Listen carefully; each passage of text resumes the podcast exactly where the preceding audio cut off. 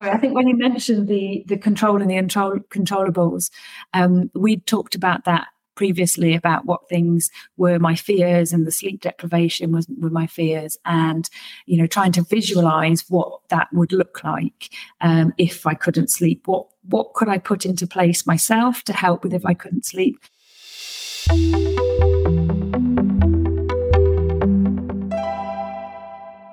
Welcome to Helping Organisations Thrive. Uh, today, I have the pleasure of Sally Orange, who's been on the show before, and she's she's come back. Uh, good morning to you, Sally. Good morning, Julian. Thanks for having me back. No, no, thank you for asking uh, for coming back. Uh, having me asked you, uh, I just want to tell the audience briefly again uh, about you. If they've not already heard your previous episode. you're an endurance runner, adventurer, and a mental health campaigner, and you've got multiple Guinness World Records uh, you've run over 50 marathons, completed eight full Ironman triathlons, and you've got a 22 years exemplary service in the Royal Army Medical Corps as well as a physiotherapy officer. Um, and that included an operational tour duty in Afghanistan. And so, yeah, welcome to the podcast. And we're going to be getting into the conversation about um, your challenge you did earlier in this year, which was uh, you ran seven marathons in seven days on seven continents, which is a an immense physical, but also probably more importantly, a mental uh, challenge. And I, and I just want to just get sort of right into that conversation, really, of, of, of just what and I, what was the why behind doing such a significant event? You know, people just doing one marathon is is is a big challenge in itself, but doing seven in seven days all around the world is um, quite immense. So, yeah, what was the why behind that, um, Sally? Yeah, I think I think for me, um, marathon running started almost on my my mental health journey and helped me with my my mental health. And I was someone who never ever thought that I could run a marathon. Um, I used to run at school, but then I broke my leg and didn't run for another 16 years. And the London Marathon sort of came about, and I thought, oh, I'd love to do that. But it just took a long time to pluck up the courage to to do it. But when I finished that first one, I remember thinking, wow, you know, that was amazing. I, I did it dressed as a superhero, and I probably felt like a superhero for the very first time in my life. And I carried on and started doing lots more. And I do them dressed as pieces of fruit um, to raise awareness of mental ill health. I've had my struggles in the past, and I found that by dressing as different things, people would come and ask me why. And it really subtly started that conversation. And I, you know, people would say that they were maybe having a problem or they knew someone who was struggling with their mental health. And it, uh, you know, just really subtly opened up the conversation. And as time went on, I realized I was doing it on different continents. So I'd got to the point where I had done a marathon on every continent dressed as different pieces of fruit. And then I saw this challenge where you could do seven marathons, seven continents, seven days. And to me, it was almost like the Everest of marathon running. And I thought, I want to do that. It took four years to get there. Um, it, you know, obviously it's very costly. And I thought, I really want to take that mental health narrative around the world. There's a, a, global problem with people not talking about their mental health despite us all having it. And so, yeah, I just thought this is a good way of being able to, to take that message all, all around the world and give myself a, a pretty immense challenge in the, in the, the same time as well. Yeah, and I, and I, know you, you've got a huge purpose about uh, mental health and, and, and been an advocate and you're on various charities and you talk about that a lot. And uh, you take on these challenges to, to, to use to, I guess, create a platform for yourself. When you were taking on this challenge, what, what was your, I guess, leading up to it, your greatest fear before you took this challenge on? Because there must have been certain aspects of the unknown, really, uncertainty of all that. Yeah. And you know you're, you're and there with so many different fears along the way of so many different types. So initially it was being able to get the the funding to to be able to go. You it wasn't it wasn't cheap. And i kept hitting no no no. There was barriers in my way the the whole time. Um but it made me realize that sometimes you only need that one yes and it creates the opportunity. If you've got that purpose and that drive and you know why you're doing something, then it will allow you to keep chipping away um, and yeah you know sort of believe in yourself that you that you can do it. Then there is obviously the the physical element of it. That was a massive fear. I for, for me one of the biggest fears was going to be sleep deprivation um, because the challenge some people have asked me what hotels did you stay in there wasn't time for hotels you were literally did the marathon got back onto the plane, flew to the next place, did the marathon, and you were changing from Antarctica, where it was minus 50 and it was blowing a gale. So they had to shorten the course to just a mile. So it was up and down a, mile, straight onto um, Cape Town in South Africa, where it was plus 50. Um, so there was big, you know, big differences in temperature, but that didn't strike me too much as a fear because I'd done things in different extreme extremes before. But it was the the fear, I suppose, of once I'd got a main sponsor of not wanting to let them down mm. and to try and do everything that I could to make it possible um, and for, for me to be in my best position to be able to to do it, which um, as you know, didn't all go to plan. And I, I think the best laid plans never actually go to plan, uh, which is how we got to got to meet because I was diagnosed with a stress fracture um, a couple of months beforehand. So my physical training had to had to stop, and so that was a huge fear. How, if I'm not able to train for this physically, am I going to be able to get round this massive challenge.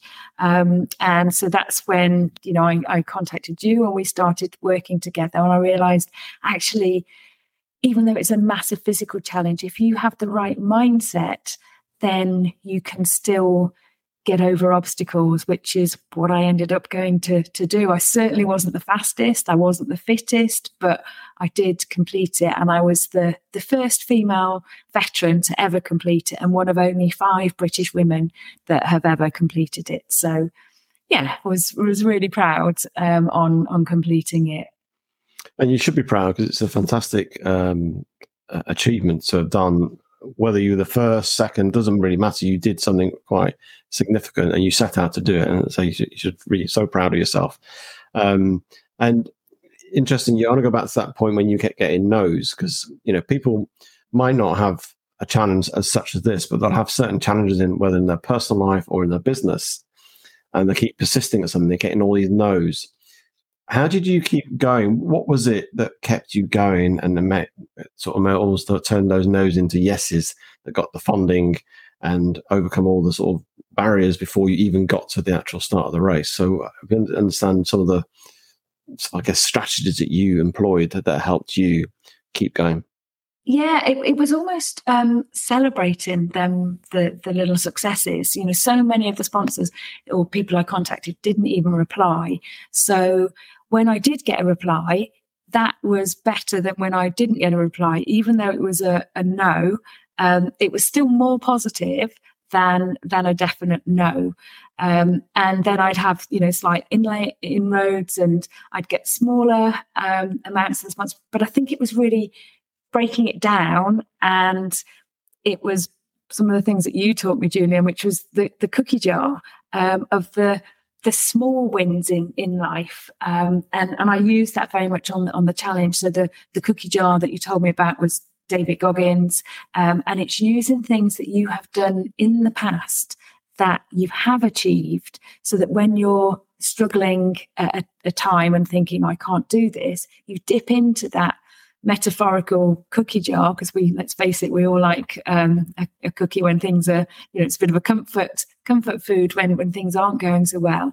And uh, yeah I, you know i just had to think well you know you have got there before with previous projects. And i remember on one of one of our calls um, you were getting me to to say what the cookies were to put in that jar. And so for the challenges it was well i'd actually yes, I had completed the marathon des Sables and I had completed a marathon in Iceland and I had skied across the Finnmark Plateau. And then I remember coming back to you saying, "Oh yeah, I forgot actually. I ran the length of Iceland." Um, it's amazing what you can forget it just isn't on, on the tip of the tongue. But that for me was a really invaluable uh, strategy that I used not just on that occasion with the with the sponsorship, but also on the actual event as well. Um, you know that that whole breaking it down, and certainly in my fourth marathon, um, which was Madrid. Apologies, it was Dubai, and it was along the boardwalk, and I was really, really struggling with my my stomach. And there was unfortunately a bit of a bug went round, and quite a few of us got it. And it was mile six, and I just thought, I'm really struggling. I can't, I can't do this. And along the boardwalk were lots of lampposts, and those lampposts became my best friends. I would run to one lamppost, and then I would walk to another lamppost, and then I'd walk to a lamppost and run to the next one. And for three miles, I wasn't looking at finishing the marathon. I wasn't looking at the next three marathons that I had to do on three continents after that. I was looking at that lamppost. Um, and I got through those three miles. And then another strategy that I had, which I call the, the power of distraction, was a friend came and joined me and she ran with me for the last six miles of the marathon. She was in her flip flops. So it shows that I wasn't going that quickly. But we chatted. I hadn't seen her for years and we chatted and chatted. And it it just took away the pain or the the enormity of the of the event and got to the finish line with a, a smile on my face. And yeah, I still distinctly remember those lampposts becoming my friends. And I think whatever you're doing, you hmm. can, can break it down. And I, I know with my my mental health in the past, I've had to do the same. And that was getting out of bed or, or, or facing a day. Mm-hmm. And that was literally thinking, right, well, just have a shower. It doesn't matter if you don't wash your hair in the shower, you'll have had a shower mm. because that was too immense for me to think I'm going to have to get out of bed, into the shower, wash my hair, dry my hair, and then get on with the day. And I thought, well, actually, if you can just get into the shower at this point, even though at the time I was still crying, um, it was better than not getting out of bed at all. So yeah, just celebrating those those little successes, um, and just breaking things down and going right. That sponsor said no, but there are thousands of others. Mm. Uh, your values might align more to, to who and what they are. Can't say it's easy, but when you know why you're doing it, then you'll keep going with it.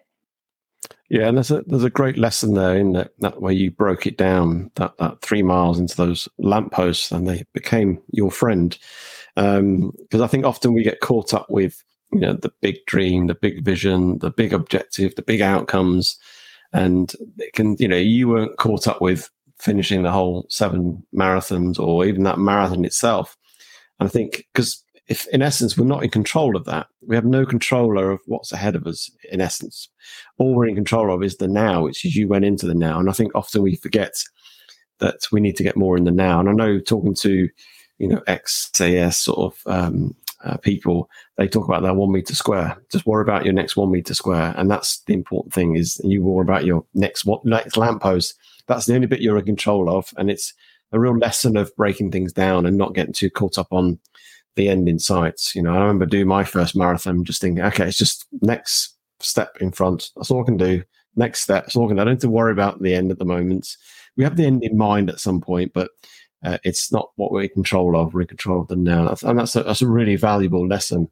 Um, and it's great that you were tough. Uh, you were facing a real tough challenge on your stomach, and you did that. Um, during the, the challenge, you, so carry on. sorry, I think when you mentioned the the control and the uncontrollables, um, we talked about that previously about what things were my fears and the sleep deprivation was were my fears and you know trying to visualize what that would look like um, if i couldn't sleep what what could i put into place myself to help with if i couldn't sleep but we had a situation that came about that I had not thought about at all, but the learnings behind what you taught me of being able to control the controllables um, and not worry about the uncontrollables. So after on after Antarctica, we'd use one plane to get to Antarctica, and then it was going to be the same plane that took us all around the world after that. slight problem in that plane was delayed in getting to Cape Town. So we got a text message saying, bit of a problem, our plane is delayed um, by, I think it was 12 hours at, at this point, which you could go, well, I did. I was like, wow, well, look at the positives of this. We we get to have a bed tonight. What it does mean is our last three marathons on three continents had to be done within 36 hours. So I was like, well, listen to what Julian Julian told me. There's nothing I can do about that. And you've got a bit of time now to, to rest. Although we had to be out of the hotel because we'd booked our hotels thinking that we were leaving and I couldn't re- rebook that. And I thought, okay, you've got this time, go and have a facial and a massage because you'll be lying down, you'll be resting, you'll be relaxing your mind, and just make the best of the of the situation. Um, and yeah, you know that you you came into my mind of thinking, well, we didn't think about this one, did we? This wasn't mm-hmm. one that, but the learnings and the lessons that you taught me meant I couldn't do anything about it. I couldn't suddenly magic a plane to get there, or you know, the, the organizers were doing everything they could to get the plane because obviously you know they've got a lot of clients who are who are on this this event. So yeah it was just a case of going well can't control that but let's make the best of a, a bad situation. Um, i was still resting i was still lying down and yeah managed to to get you know prepare myself for for when the plane did arrive and we'd still got those those extra five marathons to do. Yeah, and it's great that you, you sort of reframed that and, and you took the moment to actually do a bit of rest and recuperation and actually can't do anything about this, but I can do something about me resting. If I fret about it, get frustrated or angry, that's not resting, is it? And so actually it's, and it, it's, it's sometimes, you know, and I always say to people, a lot of my clients, it's easy to sometimes say these things, but actually when you're doing and you did it, um, and there's a bit of self discipline in there that you did the actual, okay, I can't control that. I can control this. I can rest. That's all I can do. Nothing else I can do. And and it's it just takes a little bit of um, willpower to, to do that sometimes. Uh, it's not that easy. Um, another another time when I did re, you know, again the reframing of situations. Um, there was another time when we were in Madrid, and because we'd been delayed, so that was the the fifth marathon. We'd been delayed so much that we were supposed to be going around a Formula One racing track um, in Madrid, but that was no longer available because we were so much more, more, so late, so much later. Um, so we ended up having to do 33 laps of a housing estate in Madrid, which wasn't quite so scenic, and it was also very hilly.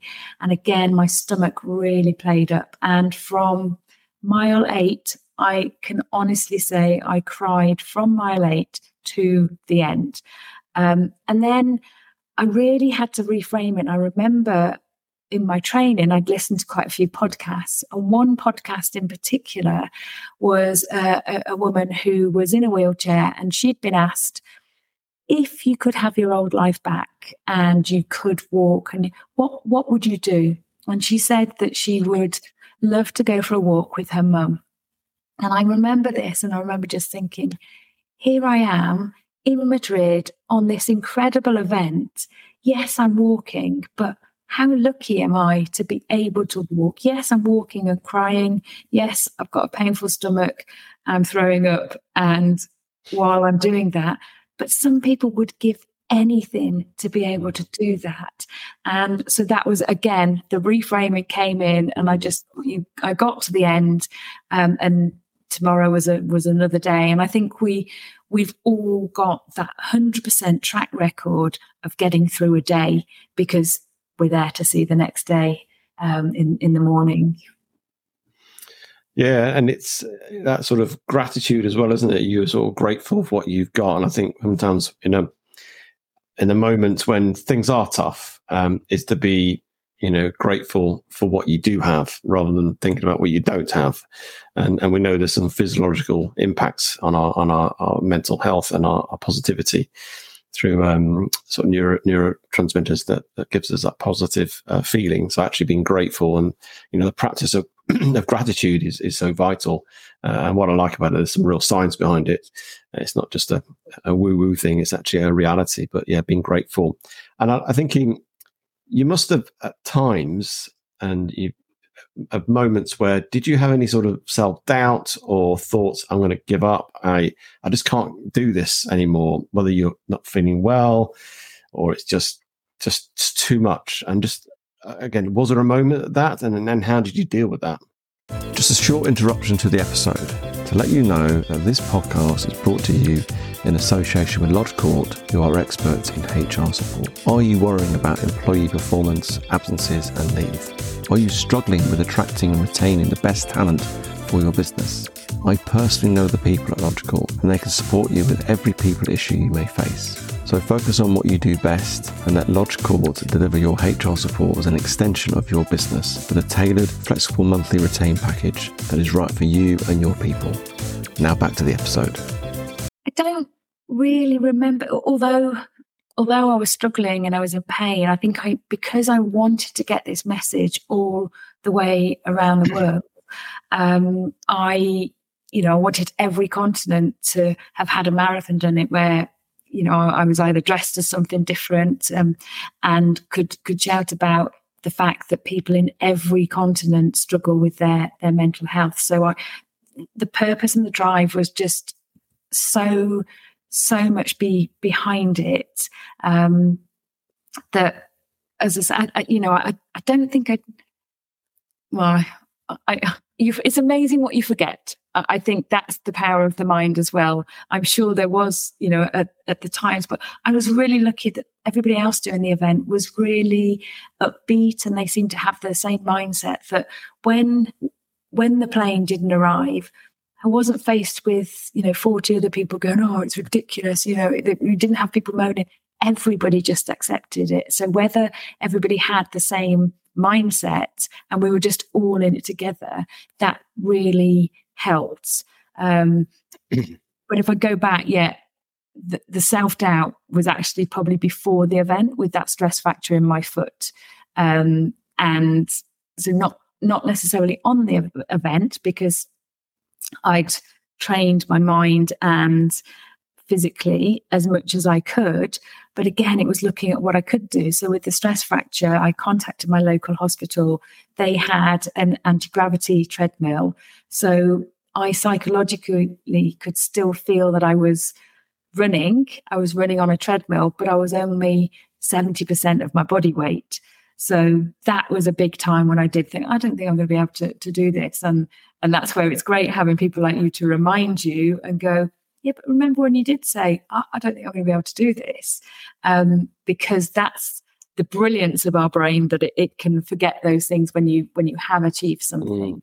And and I think for me now, I've started to um, to realize the lessons that can be learned if things don't always go to plan, and even if they weren't achieved. So we'd sort of talked about having because I'd done around the world once every continent a marathon dressed as a piece of fruit. I decided that my first marathon in Antarctica was going to be as a pod of peas because I was going to be frozen. Um, and I thought, you know, it's worked so well with the fruit that why don't I do it dressed as vegetables?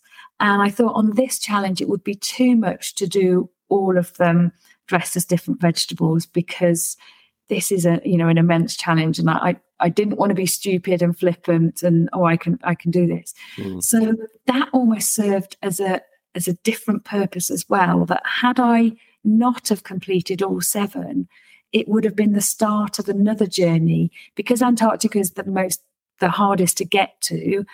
I'd completed the Antarctica marathon, so that was the start of another project, which I can do in slower time, and that was sort of a bit of a safety net for me, so that I didn't go into a you know a real deep depression after and feeling a failure because it was the start of another project at, at the same time. And that for me was really helpful um, as almost like, a, as I say, a safety net, a fallback.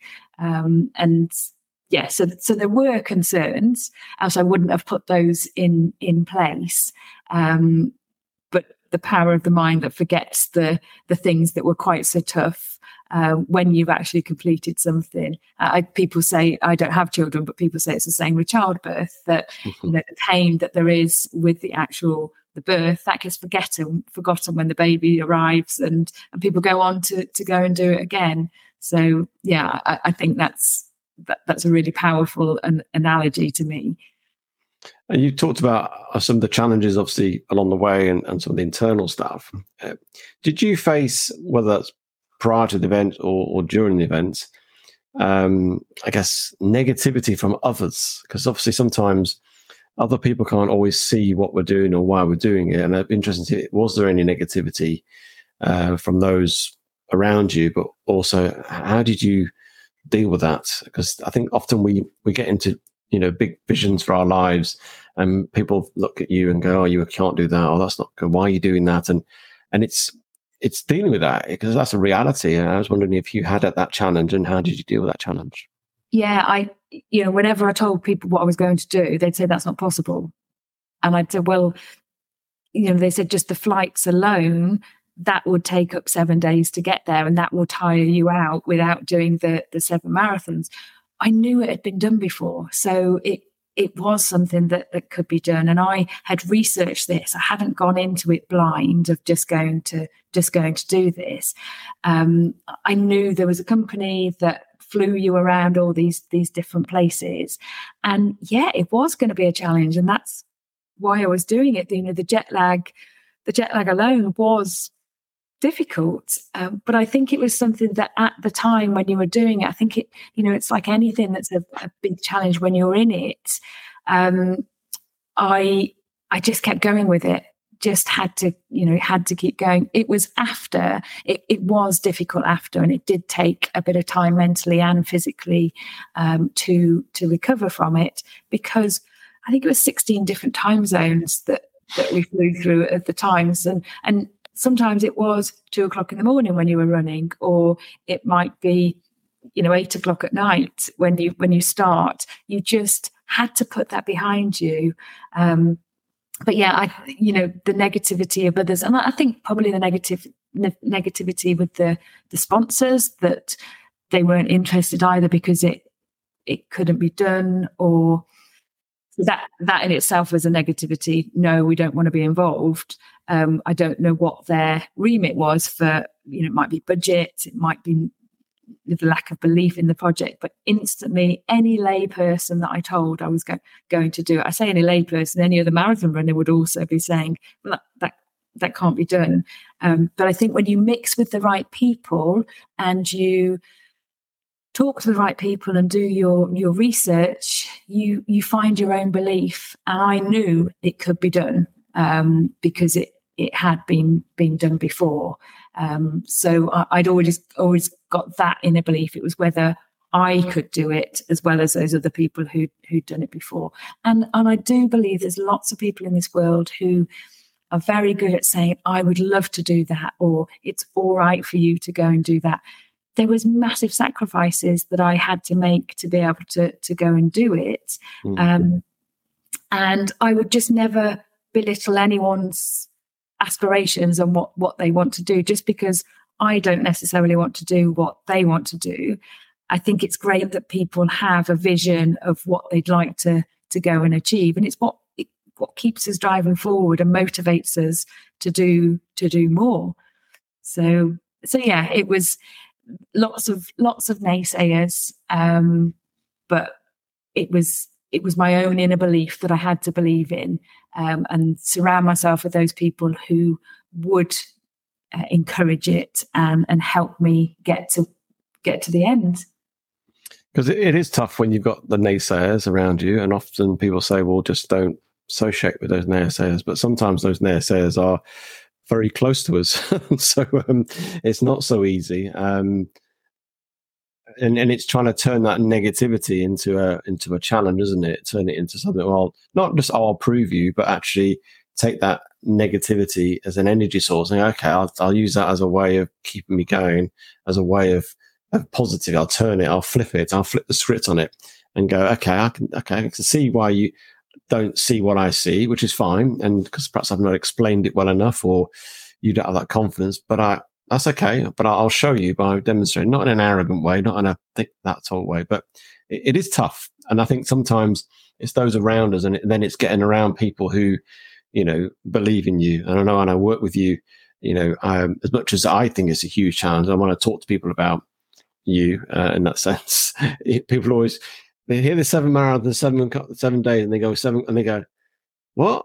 And it is a it's a real showstopper in a conversation, and and, and which is great. Um, and and that's okay. That's fine. People initially think, "Wow, it's amazing." Uh, and even when I was working with you, there's always that, you know. And I said to you when I was working with you, "You're not in control. I'm not in control of you completing this. All we can do is work on in the now stuff and give you strategies to help you overcome those moments."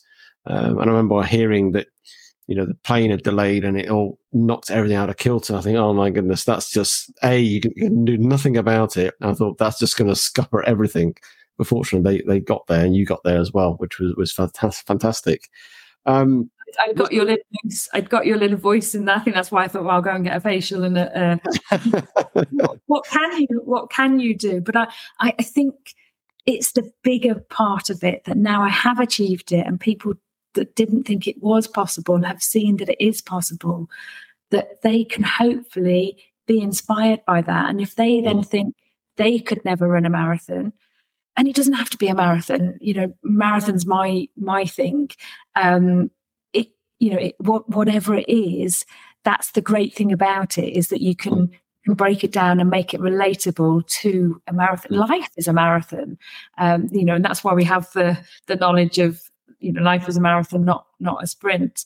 But i i think i always have in the background my my mental illness and when i was so unwell with my depression and nothing ever seems as bad as as that. So if i didn't achieve it yes it would have been disappointing and a lot of expense would have would have gone into it but I would be still be here to live for the next day. And with my depression, uh, you know, I got to the point where I'd written a suicide note. I was, you know, in in taken to hospital under the care of the psychiatrist, and I wasn't thinking that I would get through through another day.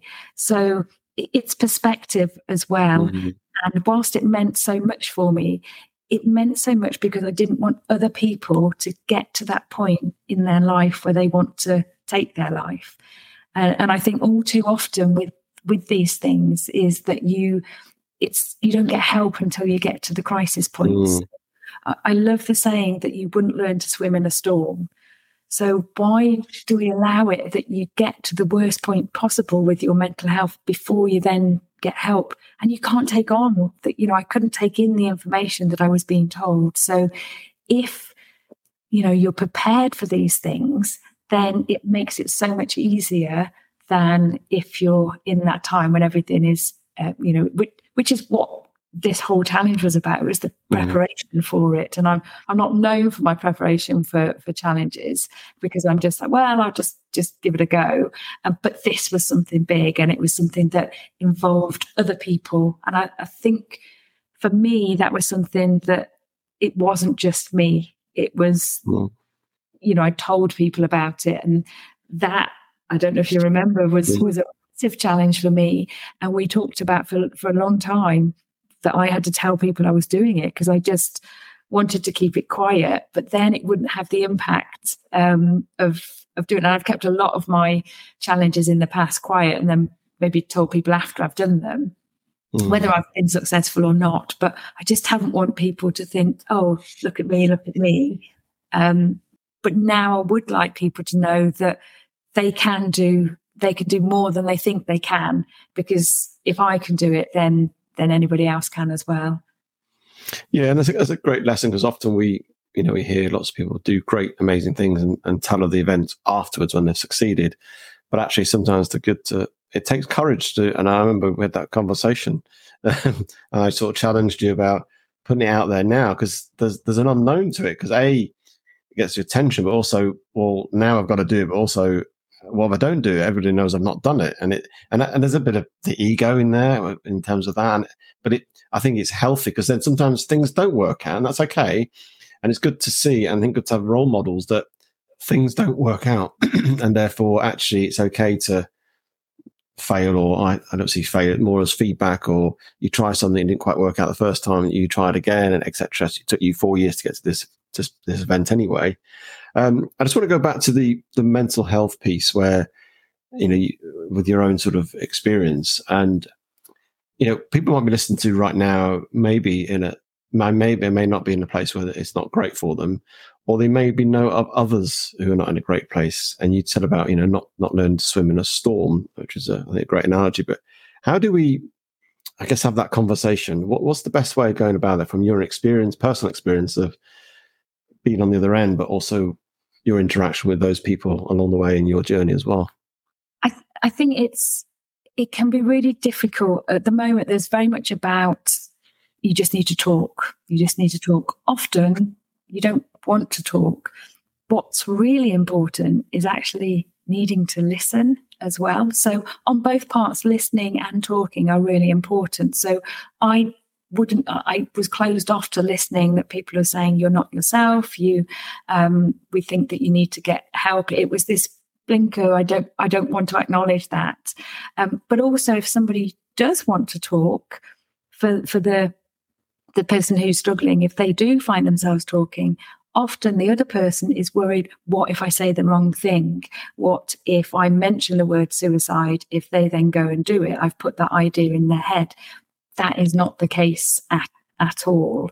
Um, and just being there to listen and to offload and then potentially to signpost um, you can't help people unless they tell you what's wrong and that that was something that i found on the day in in madrid um, when it was the really tough marathon, I found a really interesting experiment. And it, I had a lot of time to think on that one because it took me a long time. But I was crying as I was going round, and all the other runners, because you saw each other all the time because it was 33 laps, they would go past. And some would say, You okay? And I'd be like, No. And they would carry on anyway. And then some would say, You know, you, you, you doing okay? You're all right? And I'd say, no, not really. And they would stop and say, is there anything I can do to help? And I'd say, you know, I don't know what to do with my stomach. And they would give offer suggestions and then go on their way.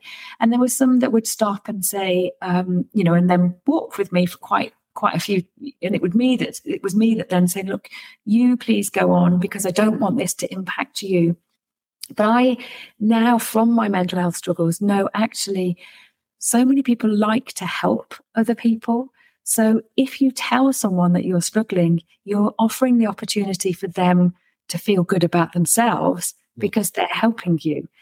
Um, and what I had to learn, or what I did remember to think with the, Mar- the Madrid marathon, was that some of them, all of them were doing marathons themselves. So they were all struggling as well. So they've got their own things going on in life. And some people, it's just in their makeup to carry on and others are there to stop and, and help others and get you get you across the line without a detriment whatever detriment it is to themselves. And i just found it fascinating um, but if i didn't tell people i was struggling how could they even help me? You know if i mm-hmm. if i'd just gone you know how it if they'd have gone past it how you doing? Yeah fine well, I've told them I'm fine. So why would they think there is anything? And I think that's where we sometimes we have the passive aggressive in relationships where, you know, you're okay, yeah, fine. Um, when actually clearly, clearly you're not. But the, the, so the key points there, I would say that listening is just as important to, to talking. And sometimes for me, I, I didn't want to be in the room with anyone, but I didn't want to be on my own either. And that was a really difficult situation mm-hmm. because how do people know what to do when you don't want to be on your own, but you don't want to be you don't want to be with people? So that's where actually just being in the room with other people or in the house with other people had played a, a really big part. Mm. And things like maybe just doing a jigsaw. Um, you didn't have to talk, but you're doing something together. Mm. And you're, yeah, you, that, that was something that I, I realized later ah, this would have been good because I could have been in the same room with someone. Um, I wasn't on my own. It wasn't too taxing. Um, and yeah, other times I'd just have, you know, when the TV was too much for me, people might say, just look at the colours on the TV. You don't try and get the, you know, the ins and out of the storyline of the program. Just look at when you see anything red, just mm. notice mm. to yourself. So yeah, just different strategies depending on how well or unwell um, that that you are. But yeah, the key is listening as much as um, as talking, and you won't say the the wrong thing if your if your intentions are are well meaning. Mm. That's really helpful advice, actually. I think sometimes, and that sometimes just being with somebody is just as impactful as saying something, trying to fix them, sort it out, come with some ideas, solutions. So I think some people feel they need to be able to help, and we have this in innateness to help people. But actually, you might not be able to help them, but actually just by grabbing their arm, hugging them, whatever it may be, or just say doing a jigsaw, that can be really quite powerful in itself, um, and not feeling you have to do anything. You know, we're human beings, so let's be a bit more being with each other and interact that way as well. Exactly. Yeah. Um, as you reflect back, I know this was back in February. This I think event wasn't it? Um, when you look back and think about the events, and you've just been explaining some of the ways you've overcome the challenges. Um, what, what, are the sort of key lessons uh, about yourself have you learnt uh, from this event and challenge? that you are capable of to, well to believe in yourself i think is um is the main one um and and also to be yourself so for me antarctica as a pod of peas and miami as a as an orange that is what i do now and and in fact in in antarctica everybody was you know, every part of you had to be covered because it was so cold. So your nose had to be co- covered and then your goggles on top. So no one knew who anyone was. They all knew who I was because this great big pod of peas would come come together, would come running running along. And yeah, it was that at times I, I hated who I was. But now I've come to realize I can only be me. I can't be anyone else because they're all taken. And just believe in yourself in in different ways, both physically and psychologically. I think that was probably one of the biggest lessons. I, I did do, um, I spoke to a couple of people after, and they really nicely came up with seven key points of resilience that I had learned from the seven seven marathons, and that was to reframe the experience, uh, to learn what makes you get through those tough times, that's where you put them back into your your cookie jar. The power of distraction celebrating your success breaking challenges down into bite-sized pieces sometimes needing to improvise adapt and overcome and as i say finally believing in your yourself and when that all came together i thought that's a really nice little package of the the things that i have learnt done used and could hopefully pass on to others, whatever their situation, whether it be business, whether it be a, a relationship, whether it be personal, um, you know, health. Um, and that, yeah, I look back on them now and think that's really nice to to sum it up. Um, and I, I, like the number seven. so with it being seven marathons, seven continents, seven days, the seven learnings that that came from all of that. And it's, it's great that they're, they're, fantastic seven. I know you've written an, an article on that as well, which is uh, fantastic. Um, and I think we, we often in life, we go through very quickly, don't we? And actually taking time out to sit down and what did I learn and, and have used the seven because you did seven days, seven marathons and seven continents actually to take those lessons. And I think we need to sometimes stop, reflect, pause a bit and just what am I learning from what I've been through, whether that was a, you know, a, a positive experience or even a, a, challenging experience. What have I learned about myself, who I am, what I do? Uh, I think it's important to do that and just be individuals who learn. I think for me, resilience is not just about grit, determination, getting back up and bouncing back. For me, it's more about the learning piece. Uh, and that's what you did and you adapted. And I know working with you was, was an absolute joy because you were just like a sponge in terms of learning and you put things into practice and you did it on the event and you, you succeeded. Um, and you know, Sally, you, have done an amazing thing, and I, I, think I think that the world of you, all the challenges you do, and how you just do so much. And I don't know how on earth you get into the places where you get into, and the people you get next to.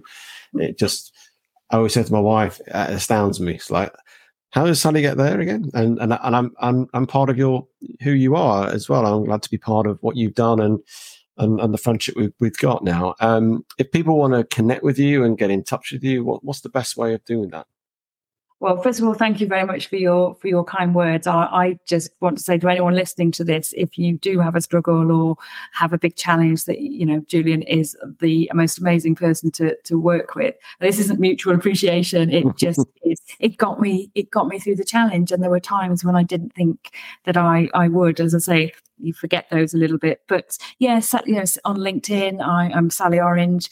Um, on Instagram, I'm actually now Sally Orange MBE because as of four weeks ago, um, I was incredibly, incredibly honoured and proud to have received a, a letter, yeah, saying that. Um, I'm now a, a, member of the, the British Empire, which is something that someone like me who was at the point of suicide didn't ever think would would happen. And it's you know thanks to people like you, Julian, who who help others with with what you're doing. So yes, Sally Orange on most platforms, but um, rather than me having to have Sally Orange with a zero, I now thought I can be Sally Orange. I just had to put the MBE after to make it um, one one that I've used. So uh, so yeah, so thank you for, for that.